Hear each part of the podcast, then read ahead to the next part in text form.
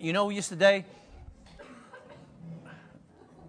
yesterday I heard on the radio that uh, Manchester and the Christmas markets, they were bragging on the radio that 80,000 Christmas festive mugs have been sold. And I thought to myself how right they are. 80,000 Christmas festive mugs were sold to 80,000 Christmas festive mugs. And uh, four pound a piece, that's 320 grand. That's just on mugs. So, what's the model of the story? Don't be someone's Christmas mug. That's a lot of money. You know, my job this morning is to review where we've been at the uh, all year. So please just listen. If you're new this morning, this is going to give you some highlights of what God has been speaking to us as a church. Now, not everybody who's part of this church is here this morning. That's irrespective of that. You're here. You're the only crowd I can speak to because you're the only one here. Amen? So, you know, for 52 weeks of the year, we gather. And when we gather, that word gather can mean many things. We gather our thoughts, we gather revelations, we gather interest, we gather a lot of things, but we gather in physically in this place 52 weeks of the year. That's an awful lot of gathering. That's not included midweeks, that's not included, that's just Sundays. And in that 52 weeks, we've worshipped intently, we have prayed intently, we have imparted dimensions of truth and grace, and we've gathered for building uh, what we call our building in the Spirit. That's when we gather on a Sunday to pray intently about things. That's a God filled atmosphere, something that we've protected over these years. God has given us that. We've gathered for that, and that's taken us on another journey. Then we've gathered for our discipleship training, authentic sonship. We've gathered for that. These are all moments to upgrade. These are all moments, opportunities for you and I to update and upgrade our spirituality we've, we do these things so that you can develop and deepen what it is God wants done in your life. Yeah? And some of you have attended seminars additionally to what we've been doing as a church. Some of you have read books. And again, you've to take your Christianity to a new level of understanding, meaning, development. These are all good things, all good things. Some of you attended, you took uh, three days off and you attended our School of the Prophets this year. Our European School of the Prophets. And what a time we had. What a time we had. A very pivotal moment for Europe and a very pivotal moment for us as a church. We always feel better when we've had our School of the Prophets. When we see all our brothers and sisters come from right across Europe and uh, to here, right here in Manchester. What a fantastic opportunity. And taking into this account, let me say this to you to whom much is given, much is required. You cannot uh, accumulate, you cannot keep on adding and adding and adding, and God not expect some kind of change. God isn't interested in how much you know, God's interested in is how much you can do with what you know. Knowledge is a wonderful thing, but it can also be uh, a wasted thing if not used with wisdom. So, if we look into the spiritual mirror, what do you see when you look at yourself? 52 weeks on, what shape are you? I'm not talking about physical shape now. Leave the, the physical side of it. I'm talking about spiritual. When you look in the mirror, 52 weeks on, you should look awesome you should look more glorified. I should see, you should see, we should see a greater reflection of the nature, likeness, and image of Christ, the one that you are supposed to partake of. God's expecting this. God does not want you and I to become a hearer only. We God's desires for you to become a doer and put that into action. So, if we look at the spiritual mirror, we must see, we must see, we should see progress. We should see advancement. We may see pain, we may see disappointment, and th- that being said, there still, be, there still should be, I should say, some measure of advancement. Even in sorrow, you can advance. Even in pain, you can advance. It might take time. But you, have, you wasn't born to stay there. You have to come out. You have to come out of that darkness, that pain. I, I, listen, we've all had pain. When we lose people and, and people do things to us that disappoint us, we all feel pain because we're human. We feel it. But how long we carry that pain for determines how long I'm willing to let go and try to progress. And we all deal with that differently. So there's no um, criticism there. But deal with it we must, or it will deal with us. So we must have greater degree of glory upon our lives. We cannot gather church for 52 weeks of the year and be the same we was on January when we first came in this year. We cannot, we should not. I, I, you know, and if that is the case, if you're still the same, there's only Jesus who's allowed to be the same today, yesterday, and forevermore. You're not allowed to be like that. You're changing from one degree of glory to another. Amen? So you and I are not allowed to stay in a place called stop. You and I are supposed to be in a place called advancement, continuation, development. Amen? So, what do you really look like at the back end of December? Well, then you really need to take a look, good look at yourself, my friend. And because uh, you're, another you're another year closer to heaven. I don't want to, I don't want to kind of depress you at this festive time, but I also want, don't want to deny the truth. You are one year closer to meeting your Savior. Now, when you see Him, you want to be in good shape, don't you? I know I do. And uh, God always carries an emphasis. God's nature is always to carry an emphasis. And God shares that emphasis with different churches at different times in different seasons. But God works from the point of purpose. And out of his purpose come emphasis. Yes?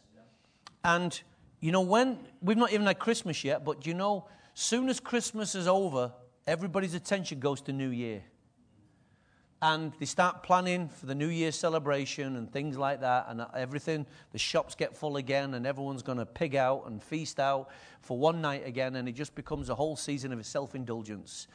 However, when those chimes ring out declaring 218, you know God hasn't changed. God hasn't changed his emphasis. It's another year in our calendar. But when you live outside of time, and space and matter, when all things live inside you and you live outside them, you're not affected by a chime. You, God doesn't need a new season. God creates seasons. You might need a new season. But God's emphasis, you know what God would declare?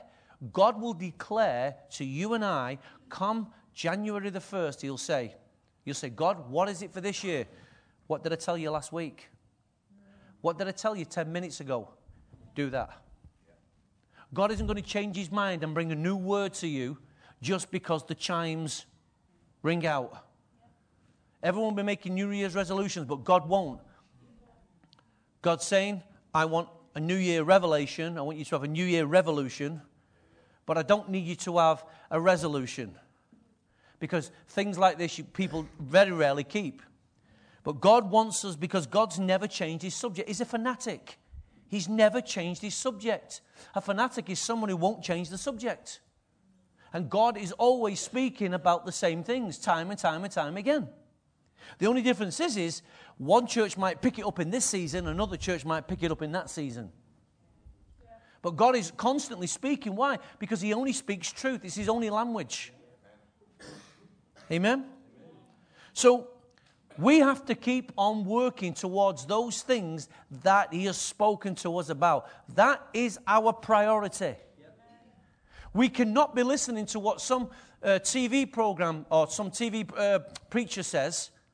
We cannot be shifting because of the latest book or because of the latest preacher we go listen to. We must have some firm convictions in this church, in your life, as to what God is saying. and what God is doing. I can't be over here one minute and over there next minute because we'll, be, we'll become busy fools. God doesn't want a busy fool. Amen? God doesn't sleep, but you do. God doesn't slumber, but you and I do.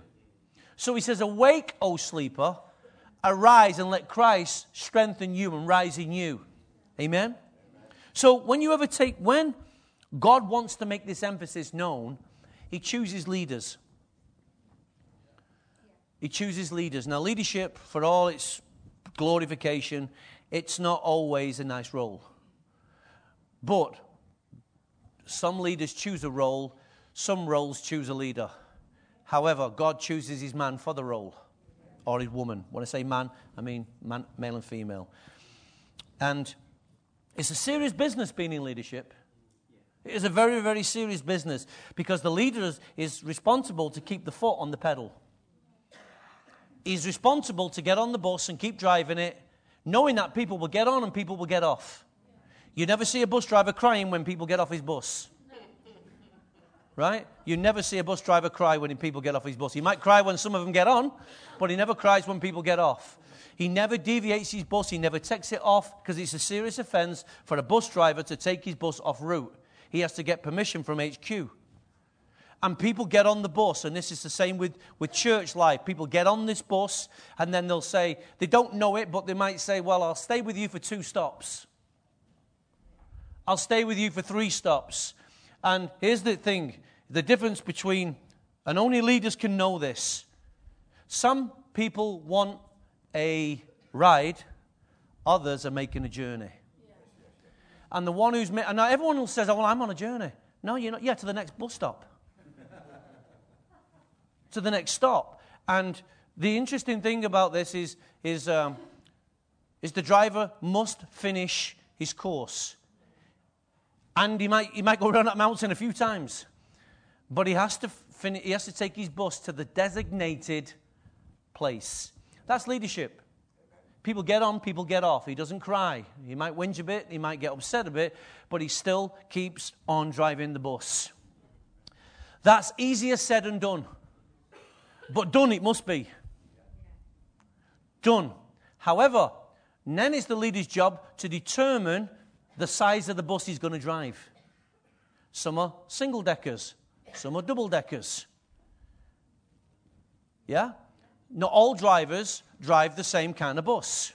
So, the point is, his leadership is not always a great place to be in, but I find it's the most rewarding place for me.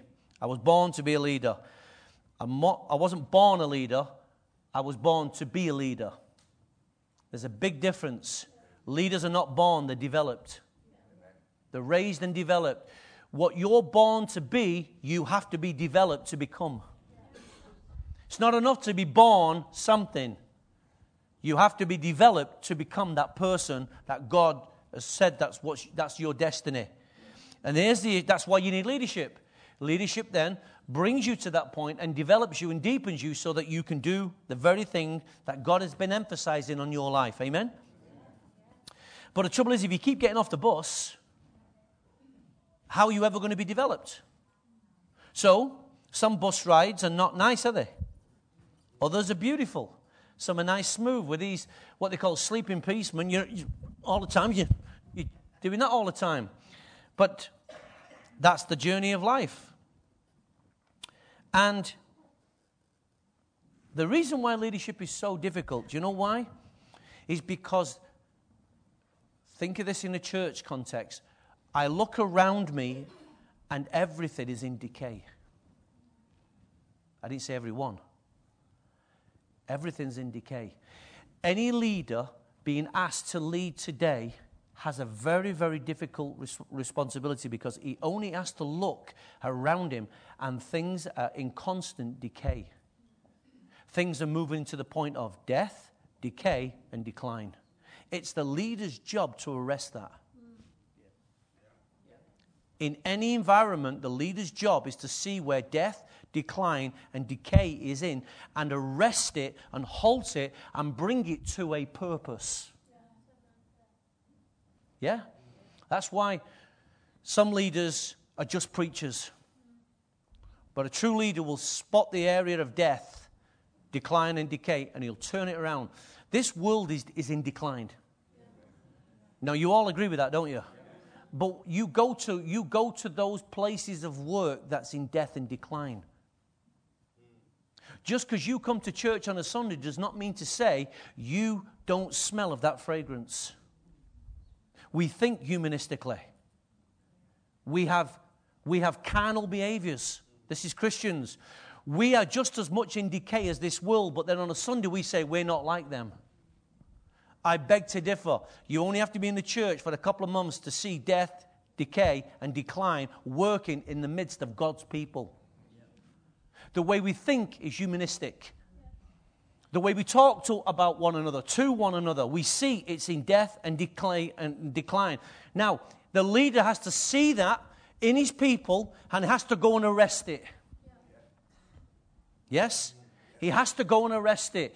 And God as the more he begins to pray about it, God begins to make his emphasis from heaven so that he can go and arrest the death, decay, and decline. Because that is the purpose of our Father to arrest the decline, death, and decay of nations, environments, cities, families, domains. God, for so loved the world that gave his only Son so that he could arrest death. He got the victory over death. He's got the victory over anything that can decline. Anything that's in decline, and Jesus speaks to it, it can turn around. The fig tree was in a point of decline. And then it went to a point of death. And Jesus spoke to it. And then there was other things like Jairus' daughter and many other people where death had taken its victim and Jesus arrests it and then through him arresting it, he brings the thing back to life. The first job of the leader is to arrest the death, decline, and decay in the people of God. Now, I know you don't think you've got some, but you have. And it's, the, it's my role and our role as leaders, as elders, to see that and then address it. Where, but what really upsets me is when I see preachers putting band aid round decay. I'll just say this scripture. Oh, never mind that. We're having a great time. Everything's about a great atmosphere, but people's lives are not changing. Bum sat on a seat is not proof that lives are changing. The only proof that is is that a seat's been taken. So, God has to make sure that his emphasis is spoken and continually spoken because his emphasis is to arrest death, decay, and decline.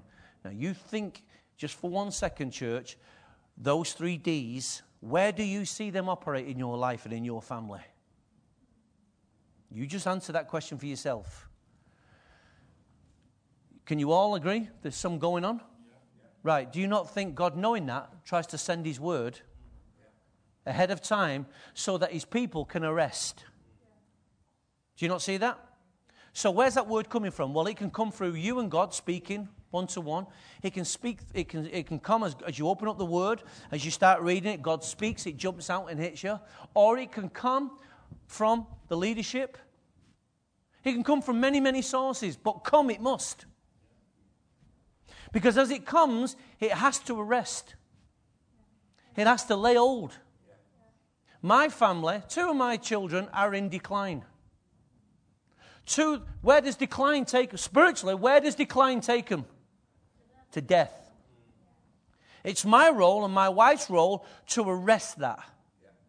To stand in the gap and speak and prophesy and pray silently. The unhidden work, the secret work, the hard work. When that ground's hard, I've got to water it. Sometimes I water it with the word, other times I water it with, with, with my tears. But it's my job to water that seed. My job. And it's our job when we get the corporate emphasis of what God is speaking, it's our job to come together to arrest that. Can you see that? It can't all be about you. There has to be a we and an us in church life.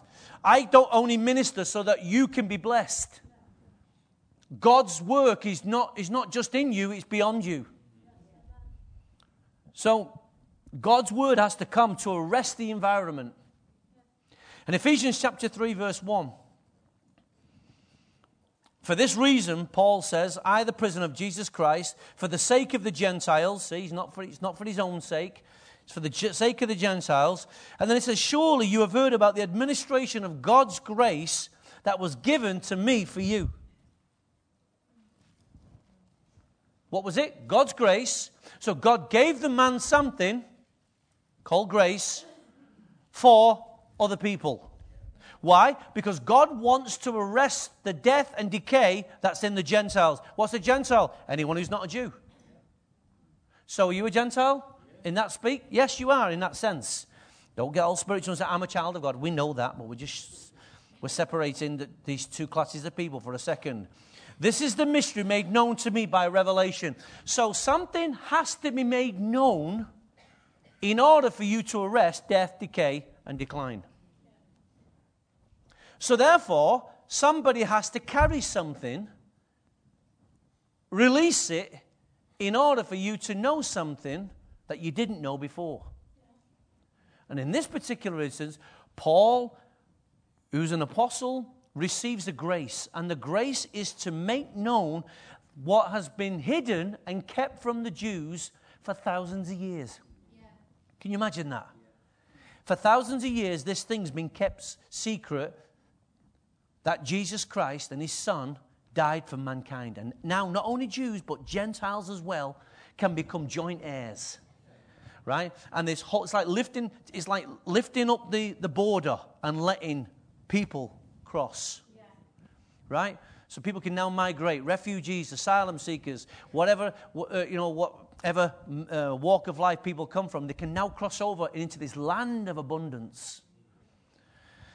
And he did that, but they need upgrading and updating. They need someone who will go and tell them that God is about to open up the borders and you can pass through and cross over. And he says, I've already written briefly in, in, reading this that you'll be able to understand my insight into the mystery of Christ Jesus. So it's a mystery. When you read the Bible, a lot of the Bible that you read, even with the Spirit of God, is still a mystery. And that's why we need revelation we need insight, we need wisdom, we need understanding, but most of all, we need people to help us. So people have to carry a grace and a measure to help you understand, go deeper so you can be developed. Now, you are capable of understanding many things. So that on your personal time with God, you can receive many, many things. But God knows He gives grace to some people, a measure of grace to some people, so that they can develop and deepen their listeners. Yes? So here he says this the mystery is through the gospel, the Gentiles are heirs together with Israel. I mean, that is just an amazing, amazing revelation to have. That for one, it's like saying, let's pick, pick the worst place in the world where segregation operates or where prejudice operates. And it's like saying, I've just found in our law that Everybody's entitled to the same thing. And you imagine that, putting that out on national airways. Now, all of a sudden, you just obliterate segregation overnight. Now, the Bible says you're neither Jew, you're neither alien, you're not a foreigner no more. You're now a child of the God, a child of God. So, a black man, a white man, an orange man, a yellow man, a pink man, you're all the same now. You can all come in and eat at this table and feast from this position. Wow, what an amazing revelation. But that is power. And men, if men knew that today, they would keep that separate so you can't enter in. That's called religion. Religion stops you entering in so you can't come to that position because religion wants you to come to them. Because the moment I remove this and you've got a free access to, to me, I don't need half of this. Come on. So, this revelation is the deciding factor of how far you can go. So, God, knowing this, has to make certain emphasis throughout the year. Does that make sense? So, when God arrests death and decline and decay, listen to what he says in Psalm 107, verse 19. They cried, he says. Who's they? Well, God works on behalf of the they.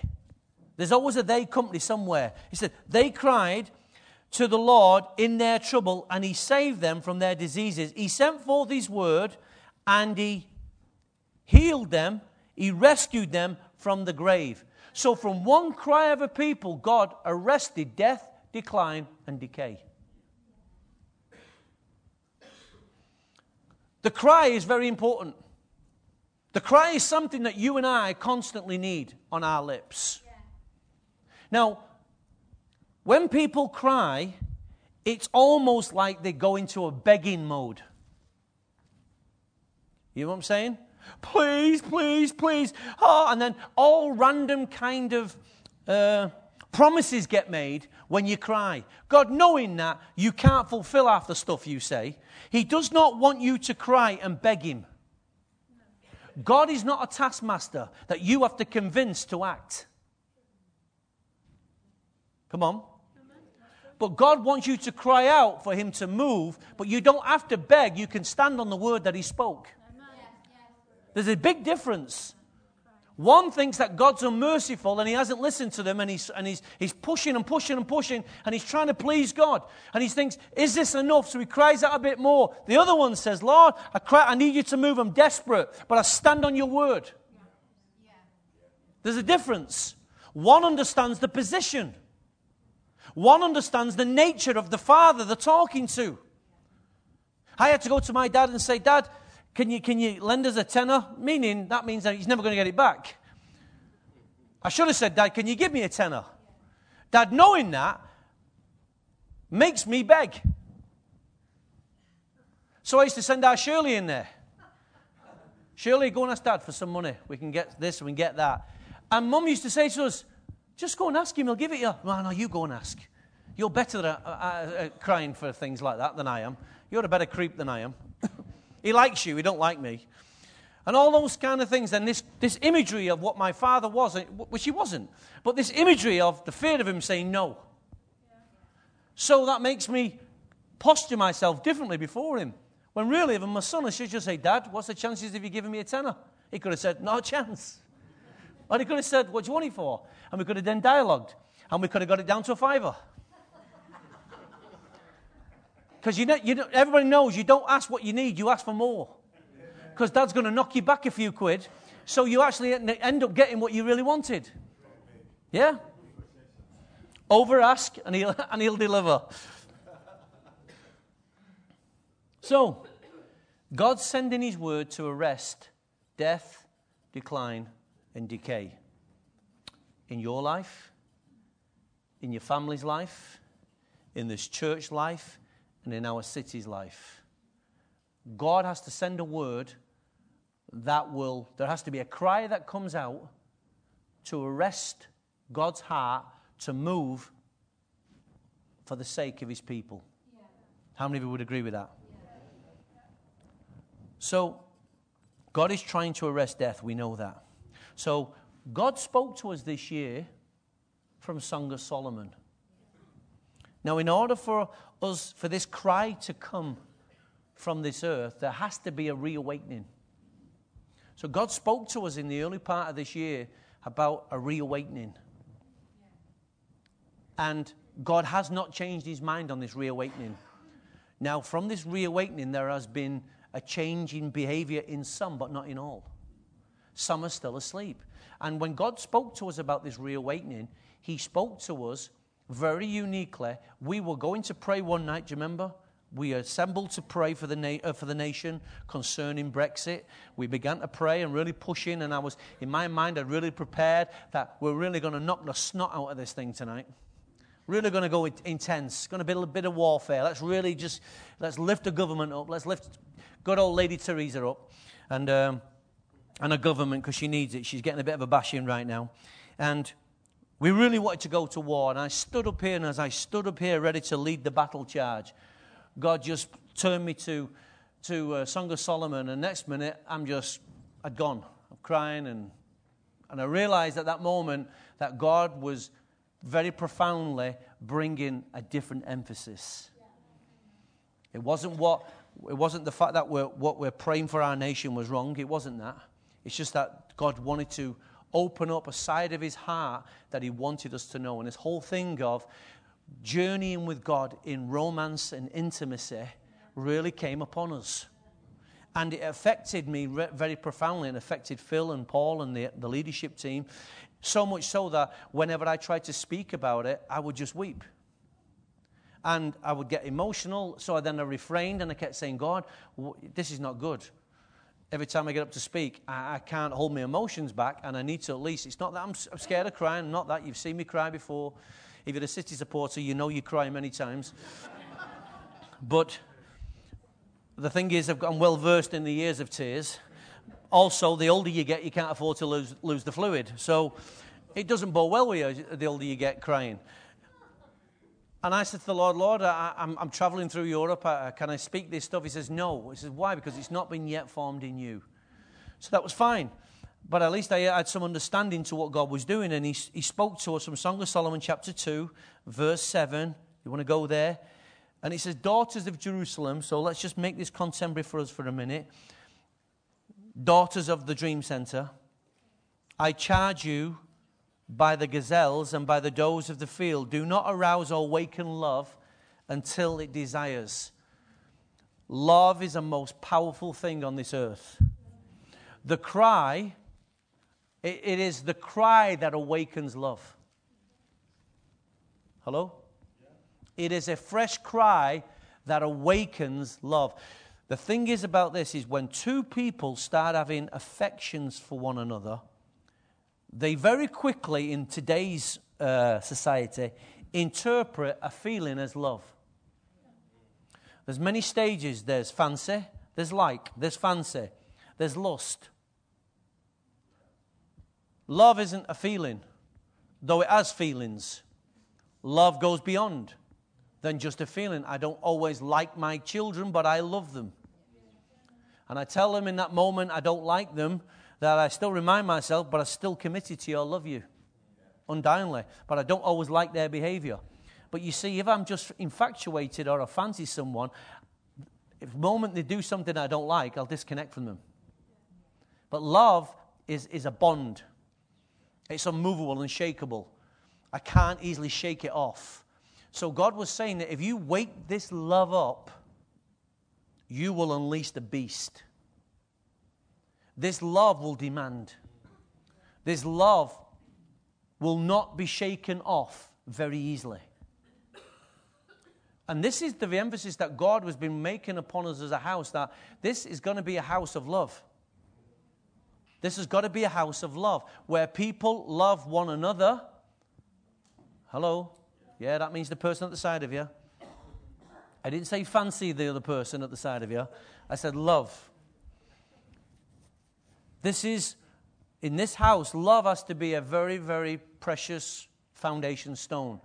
All our actions must be inspired and based out of love. And serving one another, praying for one another, listening to one another. There has to be a heart of love there. And God has to do a very unique work to give us that dimension of love. Because I don't have it for every one of you. And you don't have it for everyone in here as well. So let's just be honest. But guess what? If I'm called to love, then God has to give, supply to me something that I don't have. And we've been, t- uh, been taught from 2 Peter 1 He has given us everything for life and for godliness out of His divine nature. But the issue is this do you know how to partake of that divine nature?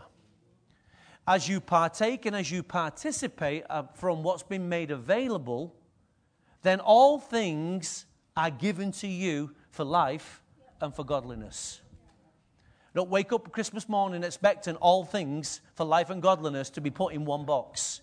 It's as you partake, it's as you participate, get involved, cry out. So God is wanting you and I to, in our love relationship, there has to be an intimacy in you, with you, with God, and with one another. Now, the intimacy this way has boundaries, it has rules. Yes? I don't get intimate with another woman. Why? Because she's not mine. I only get intimate with one woman. That's my wife. So there has to be rules of engagement. He says, greet one another with a holy kiss. He didn't say snugger. Come on, let's get right. He didn't say go out there with a tongue. He says speaking tongues. There has to be rules of engagement. So even though I want to be intimate and love, and, and, and, but I can't just be free to do it in a humanistic way. There has to be rules of engagement. But there has to be an intimacy that way. So he says, Look, Tony, if you're going to cry out for me, let your cry be genuine. Don't awaken the heart of God to pick it up and to put it down. Don't do that. Don't do that. So we went through a whole bunch of teaching talking about this, and God has not let this emphasis drop, by the way. Do not think, because we're talking, we've changed to upgrades and updates. This is still coming out of the awakening. The upgrade and update awakens you. Amen? Remember this an update is something that comes from the outside. So, in other words, I hear it. Yes? But when God upgrades you spiritually, it comes from a work He does inside. Faith comes by hearing on the outside, but then the work and the upgrade comes from the inside. There's many things that we get updated about, but doesn't produce an upgrade. So, in you, there'll be things that when, when you catch something in your heart, that's when the upgrade can start. God does a new work. But there's many up to you this morning, this might be an update. So, someone else, this could be the process leading you into an upgrade. Time and time again, you read throughout Scripture, and the word of the Lord came again. Well, here's one of those moments. Every human relationship needs a, a reawakening in this house. Every relationship needs fresh impetus. Would you agree? A fresh fire, love, romance. Maybe you need it with your husband, with your wife. Maybe you just need a fresh fire with your relationships with your friends. Well, that must come. Every spiritual relationship needs intimacy, romance, and fresh dialogue. Do you know, when husband and wife run out of fresh dialogue, the atmosphere becomes stale. Maybe in your walk with God, your prayer life, your dialogue with God has become stale. God, I don't know what to ask for. I don't know how to talk to you anymore. God says, Well, let me put a fresh fire in there. Let a fresh call, cry come out your heart. Lord, show me how to dialogue with you. Because most of our prayers is just a monologue. You speak and then you're busy and then you run off. If you want a prayer life of monologues, then you're on your own. But if you want a dialogue with God, then again, there are principles, there are teachings to help you come to this place where how to recognize the voice of God most Christians don't know how to hear the voice of God, and therefore they struggle. It's a lot simpler than you actually think. It's very simple to hear the voice of God, but it's very profound. But it's something, even though in its simplicity, it needs developing. It needs developing. Was that you, Lord? I'm not sure. Was that the voice of my own imagination? Good question. Let's start there. Let's find out. So, God is trying to arrest the death decay and decline in this house. And he won't stop until it's done. And most people, when they come for counseling, there's elements of death, decay, and decline hit their life, and then they expect you to pull a magic, a magic wand out. I can't give you something that you're not willing to participate in. Come on. I've had to take some tough medicine to get where I am. You know that tough medicine where you what you'll you feel like you've been delivered, there's a demon in you. You know, they say the, the, the worst medicine, oh, I said the medicine that does the least help is the one that tastes nice. The one that does the most work is the one that doesn't taste nice. I think that's the word sometimes. But those Christians in the love chamber, they want it all to taste sweet. Well, sweet medicine doesn't do you good. It just rots your teeth. God wants you to know His height, His depth, the width, the intensity of His love. And He's got to find, you've got to find a place for God to reveal this intensity. And then God spoke to us about this. And he used, in, in Song of Solomon, he talked to us about the garden. And in the garden, there's aromas, there's a wind that blows. And yet, he said she was like, she, he, he, he spotted the potential that she had, but then he saw the limitations that was on her. So he said, You're like a, you're like a cistern, my sister, but you're blocked up. So then he has to talk to her about getting free. So he sees the potential within her, but he also sees the limitation on her life. And he has to speak to her about the limitation so that her potential, she can come to the very point of what she was created for. And as we dialogue through the, the Song of Solomon, in fact, when I actually did get to speak about it, I spoke in Switzerland. And they said, the guys at FCT there said, We have never heard anybody ever speak to us on Song of Solomon. I said, No, it's one of those books that most preachers don't speak on. He said, No, no, no, it wasn't just the fact that you spoke on it, it's the way you spoke on it. You, we could see you were in love. And I thought, Yeah, it's right. Because every time I read it, it breaks my heart. Because in the Song of Solomon, there's a desire for the lover to be with his bride. And there's a desire for the bride to be with the lover. But the trouble is, they never quite get it together. The moment they're together, then there's another reason not to be together. And it's nine times out of ten, in fact, ten times out of ten, it's the woman's fault. In this particular, no, listen, in this particular story, it is the woman's deficiencies that cause this problem in this story. She has a point where she's saying, He's there, I can hear him. Hark, I can hear my lover. And she can hear his hand coming on the latch and the anticipation, and, and oh, he's ready, he's ready, he's ready. And then she comes out with his one liner. You think, honey, this was not your best moment. You can imagine, this is Manc humor. She's got her hair in rollers. She's got a fag in her mouth. She's got her slippers on and a bathrobe. And she says this Have I got to get up? I've just washed my feet. Have I got to go and get them dirty again? Now have I got to go and put my bathrobe on? Hang on. This is the moment, honey, that you've been waiting for. This is the moment of intimacy. And all you're moaning about is your flipping feet and you what and your, your nightgown. And then, surprise, surprise, she runs to the door. Oh, my lover's not there. You want to bet? And that's how most of us are. We talk to God, we woo Him, I want you, I want you, I want you, I need you, I love you. And then the moment he says, I'm here, oh, by the way, can you just get on a plane or can you just go and do something? What? And now you're going to inconvenience me. And the moment we cry out for God, when God puts a, a demand or a stipulation on us, quickly we don't want, we remove ourselves and we become inconvenienced and we say, Well, God, I can't, you know I've got to do this, you know I've got to do that. And in this, this book is a beautiful book that there's this ebb and flow, and then she goes looking for him. The issue is don't lose him. The issue is don't lose him.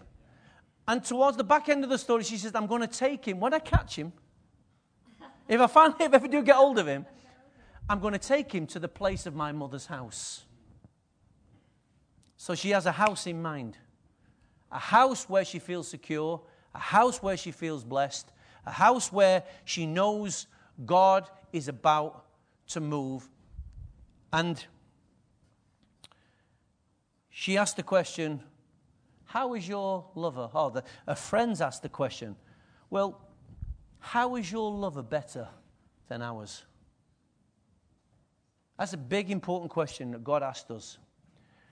Can you describe to others the one that you say you love? David asked me to describe Carol. I guarantee, ladies, no, we can't do this because this is not a, uh, a workshop. if I stood 20 women up here and I kissed every one of them, I know which one's my wife. Blindfolded. yeah. Thanks, Jules, yeah.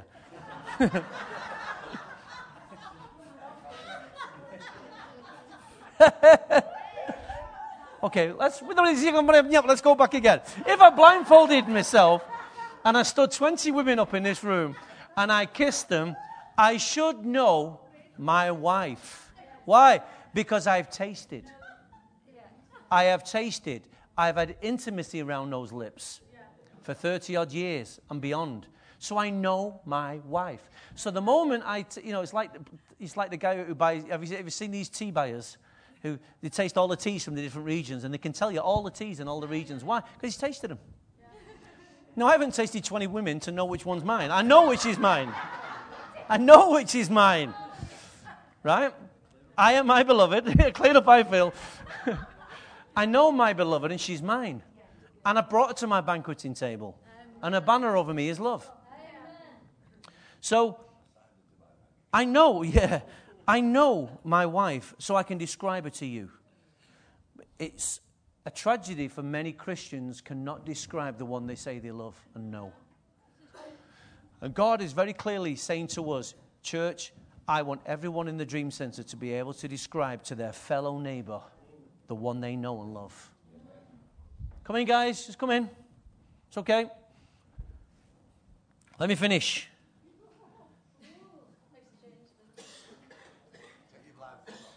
Yeah.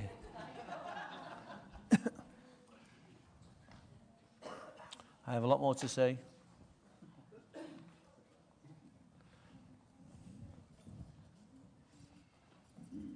Okay, last scripture Song of Solomon, chapter 2, verse 3. Quickly, come in, guys, sit down.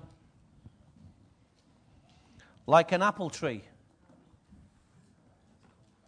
Like an apple tree amongst the forest is my lover among young men. I delight to sit in his shade, and his fruit is sweet to my taste.